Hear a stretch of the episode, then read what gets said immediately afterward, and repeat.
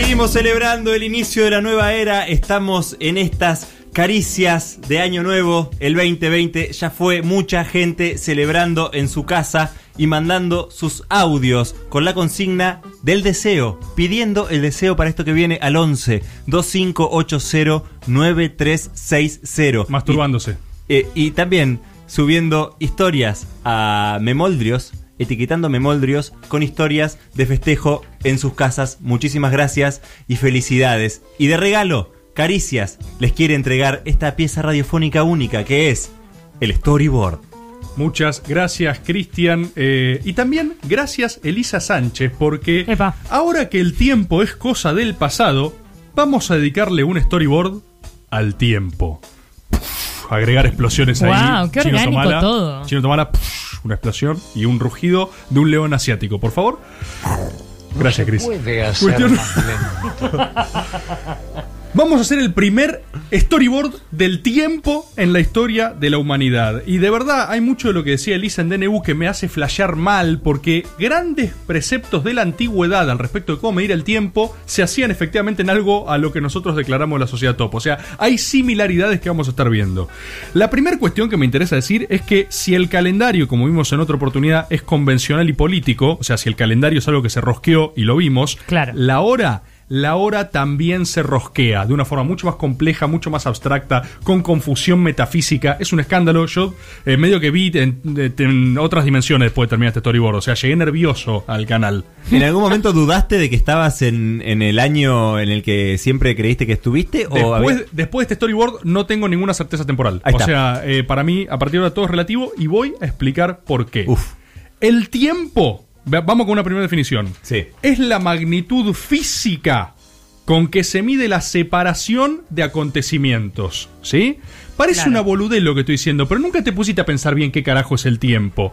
Primera definición, magnitud física. Es una cuestión física el tiempo, raro. ¿Y qué es lo que mide? Distancia entre cosas. Por ende hay una primera definición. Sin acontecimientos no hay tiempo.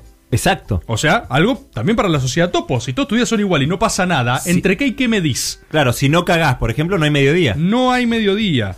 Esto, esto nos lleva, mirá, en distintos periodos históricos, las preocupaciones de los acontecimientos fueron cambiando y por ende, cuando cambia la preocupación del acontecimiento, cambia la forma de medir.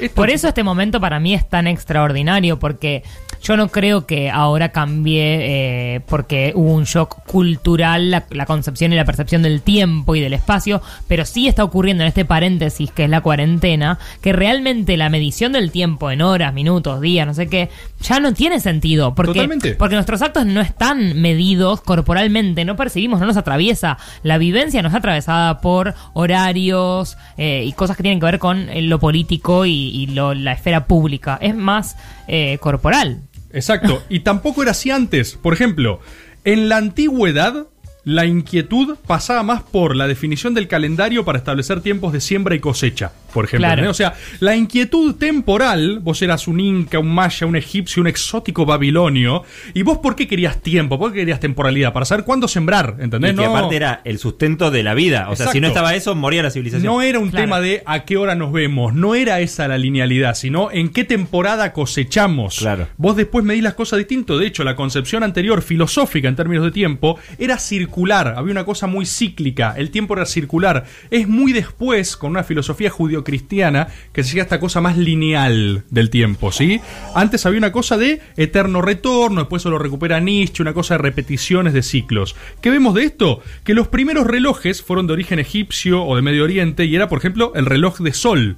¿Sí? Claro. Claro. Entonces vos tenías ciertas orientaciones al respecto del día, pero en los ciclos largos lo medías en siembra-cosecha. Los incas. también. Exacto. Vos tenías eh, la clepsidra egipcia, que era un método de medición con agua, como un reloj de arena con agua. O sea, imagínate ahí el, el garrón, lo volátil de tu tiempo. Tu tiempo, esto es lo que me flashea, es físico. Vos estás llegando a un lugar con la cle- clepsidria, viendo si llegas tarde o no, alguien te vuelca la clepsidria, si puta madre, me arruinaste el día. claro. ¿Entendés? O sea, Sí, es como cuando pones el cronómetro y sin quererlo parás y ya está. Y no Perdió sentido, no importa qué hora es. No, no. Lo que importa es que vos lo que, lo que querías medir ya está, se cayó para el- siempre. El, día, ¿entendés? No, no sabes dónde estás. Hay una cosa, es como mucho más hondo el, el escosor metafísico. Escuchá, con esta les vuelo la cabeza. En el 1900 se descubrió en un naufragio en el mar Egeo, ¿sí? un resto de lo que parecería ser el reloj más antiguo de la historia. Fue el mecanismo de anticítera, ¿sí? Que era una computadora analógica de los griegos. Esto es posta, era como un, un relojito mecánico y que era lo que medía el tiempo que faltaba, o sea, entre acontecimientos para las próximas Olimpiadas, por ejemplo. Claro, los Juegos Olímpicos eh, existieron inicialmente para eso, para marcar el tiempo. Una vida, locura, una locura. Eh, pero fíjate a su vez esto, el flash de la avanzada tecnológica de los griegos que tenían un pequeño exótico De relojillo. hecho, sigue siendo un problema. Vieron que se le dice Olimpiadas a lo que es Juegos Olímpicos. Y en realidad, Juegos Olímpicos son el evento. Y las Olimpiadas es lo que pasa entre un Juego Olímpico y el otro Juego Olímpico. exacto. Los griegos lo medían con esto. Fíjese, o sea, un reloj es una pieza de ingeniería complejísima, ¿eh? Esto es de verdad, Claro. es complicadísima de hacer. Y esto, o sea, se perdió con las invasiones romanas, los reventaron. Fíjese si no se rosquea, que no pudieron imponer eh, un método hiper eficaz para medir distancia entre acontecimientos. Tardaron como 1600 años más en que reaparezca esto, ¿entendés? Una locura. Una locura. Y lo, lo- ya lo tenían los griegos, ¿entendés? Se pierde completamente. La gente pasa a reloj de arena. Los anglosajones tenían la vela, una vela con marcas. Entonces vos No. veías cuánto transcurría. O sea, todas formas. Lo que yo digo es muy tangibles de cómo medir la temporalidad. No es que una máquina te decía qué hora era, sino que. Algo que se consume, algo Es que que Claro. iba muy asociado con el espacio seguramente, o no más que con el tiempo. Exacto. Porque el reloj que mide la hora, mide el tiempo como concepto, pero si no, medio que nuestro tiempo está medido por espacio o por acción, acción eh, Sí, fisiológica. Sí, o cinco minutos son lo que tarda eh, pasar un subte a otro, ¿entendés? Claro, Eso es- así vos sabés que son cinco minutos, Claro. mucho más que lo que son cinco minutos en tu cuerpo. Claro. Totalmente. Una Cuando cosa, dormí no tenés ni idea, por una ejemplo. cosa fenomenológica, una Exacto. cosa material, una cosa tangible. Claro. Y de hecho, vamos a ver después porque el otro gran cimbronazo se lo mete Einstein al tiempo, ya vamos a llegar. Pero en realidad con estas concepciones, muchos de los postulados de Einstein eran más comprensibles. Nosotros, como, Claro. como, como la fetichización de la mercancía en Marx, cuando el Uy, concepto qué del que sos, boludo. Cuando el concepto del tiempo se desa- o sea, se despersonaliza y es una máquina que me lo Claro. dice, es más conceptual, es más difícil de entender. Es de hecho más difícil de entender que una vela que se consume. Claro. ¿Entendés? Bueno, y, y con el celular es una hiperpersonalización, porque antes eh, nosotros sabíamos la hora todo el tiempo, había relojes, pero te- ibas a consultarlo expresamente. Ahora hay una convivencia con la hora y con la inmediatez muy tremenda desde que tenemos un celular cada persona, Y lo estamos mirando todo el tiempo. todo el tiempo. que siguiendo este hilo, como les decía, recién el judio-cristianismo filosófico arranca esta cosa de la linealidad. Que digo linealidad es una cosa más positivista de decir la historia tiene un principio y un final. Por ende Cronos. arrancó y va a terminar, exacto. No es como antiguas civilizaciones que era una cosa circular, una cosa más eterna, más de estar permanentemente. Recién en el siglo VII, en los conventos, surge del Papa Sabiniano esta cosa de que en el monasterio debían tocarse siete veces en un día las campanas para ordenar las Ah, plegarias y los rezos. Este es el origen de las horas canónicas. O sea, de un convento surge la idea de sincronizar las acciones de los seres humanos en Claro. el día. Algo que no era una necesidad antes. Fíjate cómo la hora persigue. Era obvio que era religioso. Pero fíjate cómo la hora persigue a la necesidad y no al revés. Claro. ¿entendés? No es que vos te pones a pensar qué hora es, sino qué tenés que hacer y cómo delimito una temporalidad para lograr eso. Insisto, es una convención, es política. Después, ¿cuál es el gran otro cimbronazo? Revolución industrial, Claro. organizar la jornada productiva. Hay un texto, este, un texto que me pasaste vos, Elisa, de Renato Ortiz, Modernidad y Espacio, que cuenta cómo en París flashean con el ferrocarril. O sea, Sí. pero los tipos entran en un estado de conmoción metafísica porque de repente tiempo y distancia era una cosa que se acortaba, pero se acortaba físicamente. O sea, la idea de estar más rápido en otro lugar. Hay escrito de esa época describiendo. Te al- rompe el cerebro. No, hay escrito de esa época describiendo al ferrocarril como un devorador de espacio-tiempo. No. ¿Entendés? O sea, vos ves un subte hoy y decís, uy, un subte, qué paja. Eh, vos, si eras un parisino. me tiro, me tiro. No, no, me tiro. si Bueno, eras un mañana veo. parisino, veías eso y decís, oh, es el devorador de mundos. ¿Entendés? Tipo el ferrocarril que se acerca, consume temporalidad, espacio-tiempo y viajar Es que es otra verdad, te dimensión. consume. Es como Te viajar en el tiempo. Yo literal. creo que por eso es que andar en bicicleta es algo tan terapéutico, porque el hecho de vos con tu propia tracción a sangre hacer algo que hace que haya un traslado físico de tu propio cuerpo genera que haya una satisfacción del recorrido del espacio en el que vos participás y del tiempo, por ende, que hace que la bicicleta sea algo mágico. No, no, es que a mí me rompe la cabeza cuando, cuando pones la dimensión tiempo en el espacio físico, Sí, ¿entendés? Que claro. lo vamos a ver también. Ya cuando llegamos más a la modernidad hay como dos distinciones claras, ¿no? En la mecánica clásica, se empieza a postular esto más conceptual del tiempo. Entonces, el tiempo es absoluto, el tiempo-espacio es condición necesaria para la experiencia humana. Arranca más Kant, arranca esta cosa de decir, bueno, para, para, para. Frente a cualquier hecho observable, cualquier observador puede ordenar su vida a partir de los acontecimientos. Y los ordena en pasado, los ordena en futuro, y fíjense esta definición filosófica, en lo que no es ni pasado ni futuro, que es el presente, pero el presente se define por omisión de los otros dos estados que podés medir con claridad en relación a un hecho. El presente es más confuso. Pasa que nadie habla del presente en presente. En general, en, cuando hablamos en presente es para pedir, para hacer cosas mediante la palabra. Por eso pedir, es- prometer, eh, es hacer hasta- cosas que es anulan, problema- o sea, metalingüísticas Es prácticamente. que es un problema lingüístico, como lo me dicen, Claro. ¿entendés? Y ahí se van enroscando, pero les rompe la cabeza cuando Pero nadie arranca. dice, yo ahora estoy muy feliz. Eh, eh, es, claro, es que ahí estás viendo un estado. Acá todavía es como. Es incluso previo. Igualmente, todo esto se lo van a meter en el orto. Porque cuando viene la mecánica relativista, la mecánica relativista agarra y dice: Es falso. Esto de que todo ente observable puede decir y ordenar su vida en relación a algo es mentira. Es relativo a donde estés. Entonces acá, acá te rompe la cabeza. Básicamente, quiero ponerlo en ejemplos pop. Bien. Son dos escuelas. Es como si vos opusieras la tesis Volver al Futuro contra la tesis Avengers. En, a ver, Me en- gusta mucho porque en- las vi las dos y me siento parte de la juventud internacional. En la última de vos, Avengers hay de hecho una escena que Hulk le explica al eh, hombre hormiga No la vi. que Volver al Futuro miente. Ellos dicen, a ver, Volver al Futuro, ¿cuál es la premisa? Que vos volvés para atrás en el lienzo que es el tiempo único, Lineal uniforme. unívoco. Vos volvés para atrás y reescribís esa historia incidiendo en su pasado. Sí. En Avengers dice, che, esto es falso. O sea, Multiverso. si vos volvés para atrás, tu presente Ya está se trasladó a otro lugar. Siempre, de hecho, es algo que le encontrábamos a Volver del Futuro. Hay que decirlo como, che, qué raro que vuelva el del futuro. Si vos modificaste el presente, el pasado tuyo, tu presente ya no es el mismo. Entonces, ¿cómo hacemos? Exacto, vos, Exacto. o sea, lo que dice es, vos nunca podés eh, tener un estado aperceptivo. Me pongo, No. vuelvo a Macedonio Fernández. Nunca podés dejar de sentir para reescribirte en un pasado que ya no es tuyo. Tu pasado es tu pasado, y si vos viajás al pasado es tu presente. ¿Se entiende? Resque- o sea, es tu nuevo futuro está en desarrollo y el pasado Me que ya pasó, o sea, todos los, los Avengers de esa película, perdón por el spoiler, murieron. Si después, ¡No! si después logran hacer una nueva temporalidad, es un nuevo presente y un nuevo futuro. Acá, mira, vo- voy a decirlo. El gran cerebro de esto, de Avengers, fue Albert Einstein. Albert. ¿Sí? ¿Qué es lo que pasa? Es el guionista de, del. de Es- la sí, peli. sí, es Ah. principal accionista de Marvel. Productor Después, ejecutivo. eh, googleenlo Mira. cualquier cosa. Cualquier cosa googlean Einstein. ¿Cómo se Avengers. escribe Einstein?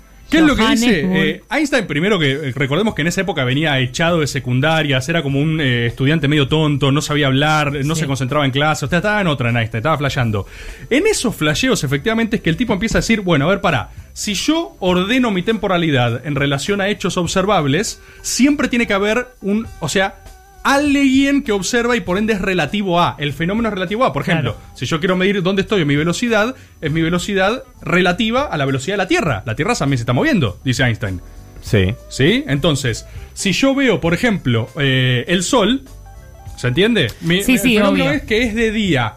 Y si alguien está en Saturno, ¿qué día es? ¿Es? ¿Es ayer? ¿Es futuro? ¿Es presente o es pasado? Él dice que la ubicación o la propia percepción de ese que mide ya está modificando la No, es medición. que de hecho, perdón que me ponga medio nerd, pero la velocidad se mide, por ejemplo, en kilómetros por hora. Cuando vos decís kilómetros por hora, 100 kilómetros por hora, significa que, esa, que ese móvil puede recorrer en una hora, que es una convención, Esa distancia. 100 kilómetros. Exacto. Los kilómetros están basados en la gravedad. La- sea- es una fuerza basada en la gravedad.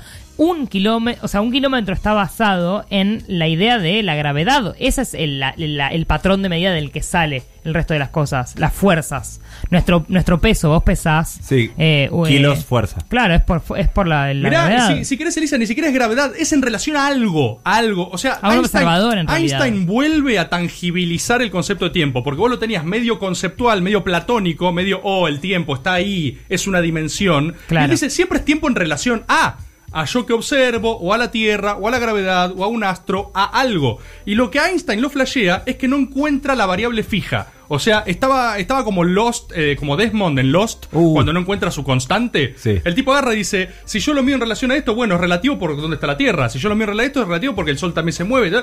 Y así, despejando variables, llega a la única cosa que no se le ocurre que es modificable, la velocidad de la luz. Claro. Claro. O sea, Einstein despeja todas las variables hasta que dice, pará, encontré, que es un postulado, ¿eh? Esto yo Que voy a por ahí es mentira, Ya, porque claro. en algún lugar por ahí es mentira. ya voy a llegar a esto, pero el chabón la tira. O sea, es un pendejo alemán que lo echaron de la secundaria, está Einstein. pedo, está flasheando en el campo y dice, che, pará, ya lo tengens. Eh, Ah, mirá, no sabía que ya, yo la- ya decía lo tengens. La luz, la luz no puede cambiar. eh, Sería un flag que cambie, dice Einstein, y la tira. Y básicamente va con eso. Entonces, ¿qué es lo que dice el chabón? Que la única unidad de medida en el espacio que no se altera por otras cosas, por qué tan rápido estás vos, por qué tan rápido está la Tierra, por si hay otro, por si lo que sea, es la luz. Y por ende, rebate la mecánica clásica. Porque dice, si yo estoy acá y miro el cielo, miro las estrellas, yo estoy viendo el pasado. Literalmente. Lo la que decía luz- María el otro día. Exacto, la luz tardó no sé cuántos años en llegar acá. Yo estoy viendo una foto de algo que ya pasó. Por ende, no puedo ordenar todos los hechos como un todo. Porque una persona en Saturno no ve la misma foto que yo. Entonces Claro. nunca podríamos decir, che, loco, ¿qué día fue? ¿Ayer? ¿Pasado? ¿Mañana? Cuando sea. No sé, para mí fue hace un mes. Y para vos en la Tierra es ahora, es presente. Esto es una Eso, locura. eh, vieron que pasa con los colores, eh, que es algo, por ahí pasa con toda la vida misma, pero es más difícil de pensar. Pero los colores, ¿cómo sabemos que el que otro está viendo lo mismo y lo llama igual. Es imposible saber si es verdad. O sea, lo, lo que sí sabemos es que con- por convención a eso yo le digo azul y vos también, pero por ahí lo que yo le digo azul es verde. Exacto. Eso nunca lo sabremos realmente. Va, bueno, seguramente. No se te entiende un carajo, Y pero sí, los daltónicos por ahí nos tiran abajo esta hipótesis. Einstein trae, por ejemplo, la paradoja de los gemelos, que es algo que yo de pequeño me volvía loco. Pequeño, era pequeño, exótico y nerd, y no entendía cómo esto podía suceder. Rebirth. que ¿Juego es- de gemelas? Sí, que es que si vos en juego de gemelas a una de las dos la mandás a la velocidad de la luz a otra galaxia, ¿sí? Esto es real. El tiempo va a ser percibido distinto para cada una de ellas según qué tan rápido se acercan a la velocidad de la luz. ¿Por qué? Porque como la velocidad de la luz es la única unidad de medida, ¿sí? Si vos estás en la Tierra, sí. la única fija, y vos mandás a Elisa al espacio a la velocidad de la luz, ella se va a acercar a la velocidad de la luz y va a transcurrir como ella. Entonces ella llega a un planeta que nosotros vemos 20 años en el pasado. Está a 20 años luz. Elisa va 20 años y vuelve. Ahora, Elisa viaja a la velocidad de la luz. Sí. Por ende, para ella no fueron 20, ¿entendés? Un toque. Eh, para ella, Sí, es como cuando la pasás bien o la pasás mal. Exacto. Que decís, che, pareció una semana. No, para mí pareció un día. Elisa vuelve. Elisa vuelve y para nosotros van a haber pasado 20 años. Su hermana está viejita. Y yo voy a ¿Entendés? decir, ¿salimos a la joda o no al final? Y vos No, eh, va a venir así. Hola, querida. confusamente calva como Va a Sigourney venir Weaver, Nicasio, ¿entendés? ¿cómo se llama? Nicéforo. Es como en Inception. sí, es igual. Eh, no, eh, No, Interstellar. Interstellar. Interstellar. Que es, viste, el- eh, esta pequeña maniobra nos va a costar 20 años. Sí. Literal. ¿Qué le agrega Einstein a eso? Le agrega, si encima le sumás gravedad, el tiempo pasa más lento. Y ahí ya te vuela la cabeza, no entendés nada. O sea, todo No, lo que vos, me bajé yo todo lo que vos creías que era cierto es mentira, ¿entendés? No hay tiempo, no hay absolutamente nada. Pero Dios existe. Bueno, Stephen Hawking. Stephen Hawking, ¿sabes por qué se hace famoso Stephen Hawking? No. Porque escribe un libro de divulgación. Yo esta palabra la aprendí gracias a mi novia, porque yo soy abogado, entonces no tengo una formación profesional real, pero la gente que sabe cosas en serio distingue lo que es la Ciencia de academia. divulgación. Exacto, de Pero divulgación. obvio, querido. No, yo no aprendo cosas de verdad. Somos abogados, estamos para la astrología y estas cosas. Cuestión. ¿Qué hace Stephen Hawking? Agarra todo esto y lo compila en un material de divulgación que se llama Breve Historia del Tiempo. Claro, la gente se volvió loca. Stephen Hawking, en, en parte, es medio odiado en la academia también, ¿sí? Como toda persona que agarra, como Sí, Felipe sí, es Piña. el típico mediocre que no le iba tan bien, entonces decidió que le iba a hablar al pueblo. Felipe Piña es amado en la academia. Como alguien que es detestado en la academia, Felipe En la Piña. academia en la no academia creo. lo detesta. No creo. historiador dice, ay, no, no es serio. En Cualquier persona de bien ama a Felipe Y en Piña. esta, yo lo banco a Piña. Atención. Porque banco. el esquema- divulgador es peronista, Exacto. aunque no lo sepa. Banco el esquema de divulgación y salida de Torre Marfil, lo que hace Stephen Hawking, y voy a leerles una cita. ¿Cómo es el apellido? ¿Querés decirlo no? Stephen Hawkins. voy a leer una cita del final de su libro que él dice: Si descubrimos una teoría completa, debería ser entendida en sus principios básicos por todo el mundo, no solo para los científicos. Entonces, filósofos, científicos y gente común podremos participar de la discusión sobre la pregunta del por qué es que nosotros y el universo existimos. Si encontramos la respuesta a eso, será el triunfo último de la razón humana, porque entonces habremos conocido la mente de Dios. Esto está en el libro de Stephen Hawking que se llama Breve Historia del Tiempo. O sea, le dedica un libro al tiempo. Y tenemos una definición de Dios que retoma una definición también de Spinoza, que es una definición científica de Dios que me parece hermosa, que es la suma de todo el conocimiento. No es una cuestión volitiva judeocristiana de un tipo blanco, Con eh, barba, con barba con que decide cosas. ¿sí? Puedo decir una cosa de, que, que no tiene tanto que ver, pero un poco sí. Siempre, Lisa, por supuesto. Gracias. Si este programa es improvisación. Bueno, hay una definición de Gilles Deleuze de izquierda. Le preguntan qué es la izquierda. Y él dice: existís vos, tu casa, tu, ma- tu cuadra, tu manzana, tu comuna, tu barrio, tu ciudad, tu país, tu continente, el mundo, la Vía Láctea, la galaxia, no sé qué, ta, ta, ta, ta, ta, ta. Y el, Corte. y el universo. El pensamiento de izquierda es todo lo contrario. Primero, para las acciones existe el universo y como última instancia vos. En ese sentido, como una cosa de la unidad de medida de las cosas, de tus acciones, tiene que ser la- el todo y no el punto de partida que sos vos inevitablemente. O sea, el individualismo es muy difícil de, de superar. Pero lo que él dice es, la medida de las cosas tiene que ser el todo. Arrancar del todo hacia lo particular. Exacto. Bueno, la definición de Dios de Spinoza vendría a ser como una contracara filosófica, que es que al final, como la pirámide de Kelsen en la teoría del derecho, digo, lo que da razón última a las cosas, lo que hace cohesible el sistema, es la sumatoria de las leyes. Y entonces me parece una locura la aproximación científica a Dios. O sea, cuanto vos más Hermoso. comprendas de la cohesión sistémica del universo, más cerca estás de Dios. Y no lo dice un pay un banda, lo dice Stephen Hawking, ¿entendés? lo dice Spinoza, digamos. Eh, eh, también lo decía eh, Carl Sagan, como dije en la última editorial. La Sagan, bronca que le da a Cristian. Una- esto. que lee Cenital. Sí, una definición eh, francesa conceptual que es eh, el rey que no hace nada, Dios como Claro. la ley última sobre el cual se desarrollan las voluntades. El porque sí. El porque sí. Conclusión. Si vos tenés una buena idea, como Albert Einstein, esto es lo, esto Dale lo- para adelante. No, es que esto es lo que me flashea. No, a ver, no necesitas probarlo. ¿Se entiende lo que digo? Si vos Bien. construís, si vos, de verdad, eh. O sea, esto es un llamado a los sociópatas del mundo. Sociópatas del mundo unidos, tengo una verdad para decirles. Si construyen un argumento lo suficientemente coherente que lo pueden rebatir en dicciones y ganar la discusión, tienen un modelo teórico que le puede competir a Albert Einstein. Porque esto es de verdad. O sea, después lo prueban, después hay ciencia. Después se- durante 100 años estuvo probando esto que dijo Einstein. Pero arrancó con el chabón, rajado de la secundaria y flasheando, ¿se entiende? Pegó primero, pegó dos veces. Exacto, si vos estás topo en tu casa flasheando y decís, che, pará, esto de la luz, no, no, no cierra tan así, es rarísimo. Y se te ocurre un argumento que lo contrastás y te dicen, Por ejemplo, "Mm". Rebord es un alien. por ejemplo, ¿Quién me quiere probar que no es cierto?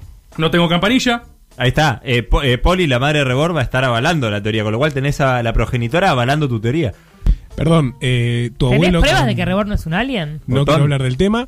Eh, tu abuelo con eh, la infinitud del, del mi universo. abuelo con el o infinito del universo, las- la- con que, la o que no evolucionamos de los monos, lo que sea. Si vos tenés una idea y sos, uno, lo suficientemente caradura para sostenerla, dos, ganás un par de buenas discusiones, o sea, le encontrás al otro un recoveco donde Sí, se Dios trabó. existe, sin claro, más se lejos. trabó, no tenés le que ir intratables e imponerte. Claro, vas a intentar decir, che, loco, les voy a contar cómo es la posta, soy el nuevo Einstein. Einstein se equivocó, titular. La tirás y a partir de ahí empezás, loco, podés cambiar la historia, ¿entendés lo que digo? O sea, Albert eh, Einstein no tenía pruebas para lo que dijo, empezó a flashear con la luz, lo habían rajado en la secundaria, era un tarado. Bueno, los agujeros negros. Claro, vos ves agujeros negros y decís, "Mm, acá debe pasar algo re loco. Y los agujeros negros es que son, son un puente interdimensional a caricias reperfiladas. Vos decís, ¿eh? Y bueno, ¿y cómo podés probar que no? Listo, ganás, y lo cambiás el paradigma. en mexicano siempre. Es una locura y es el tiempo. Todo esto para decirles ¡Feliz Año Nuevo! Storyboard pasó por Caricias. Gracias, Rebor. ¡Feliz año! Gracias, feliz año, Rebord.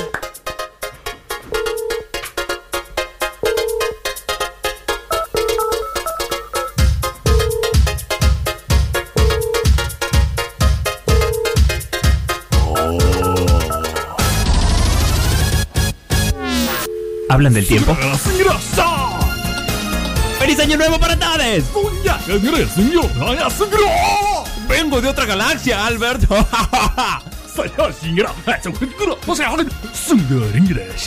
Traigo un CD de oro que contiene Todo el pop japonés del tiempo no existe. Claro, si no existe no puede ser de los 80. ¿Seguro? ¿Los botón?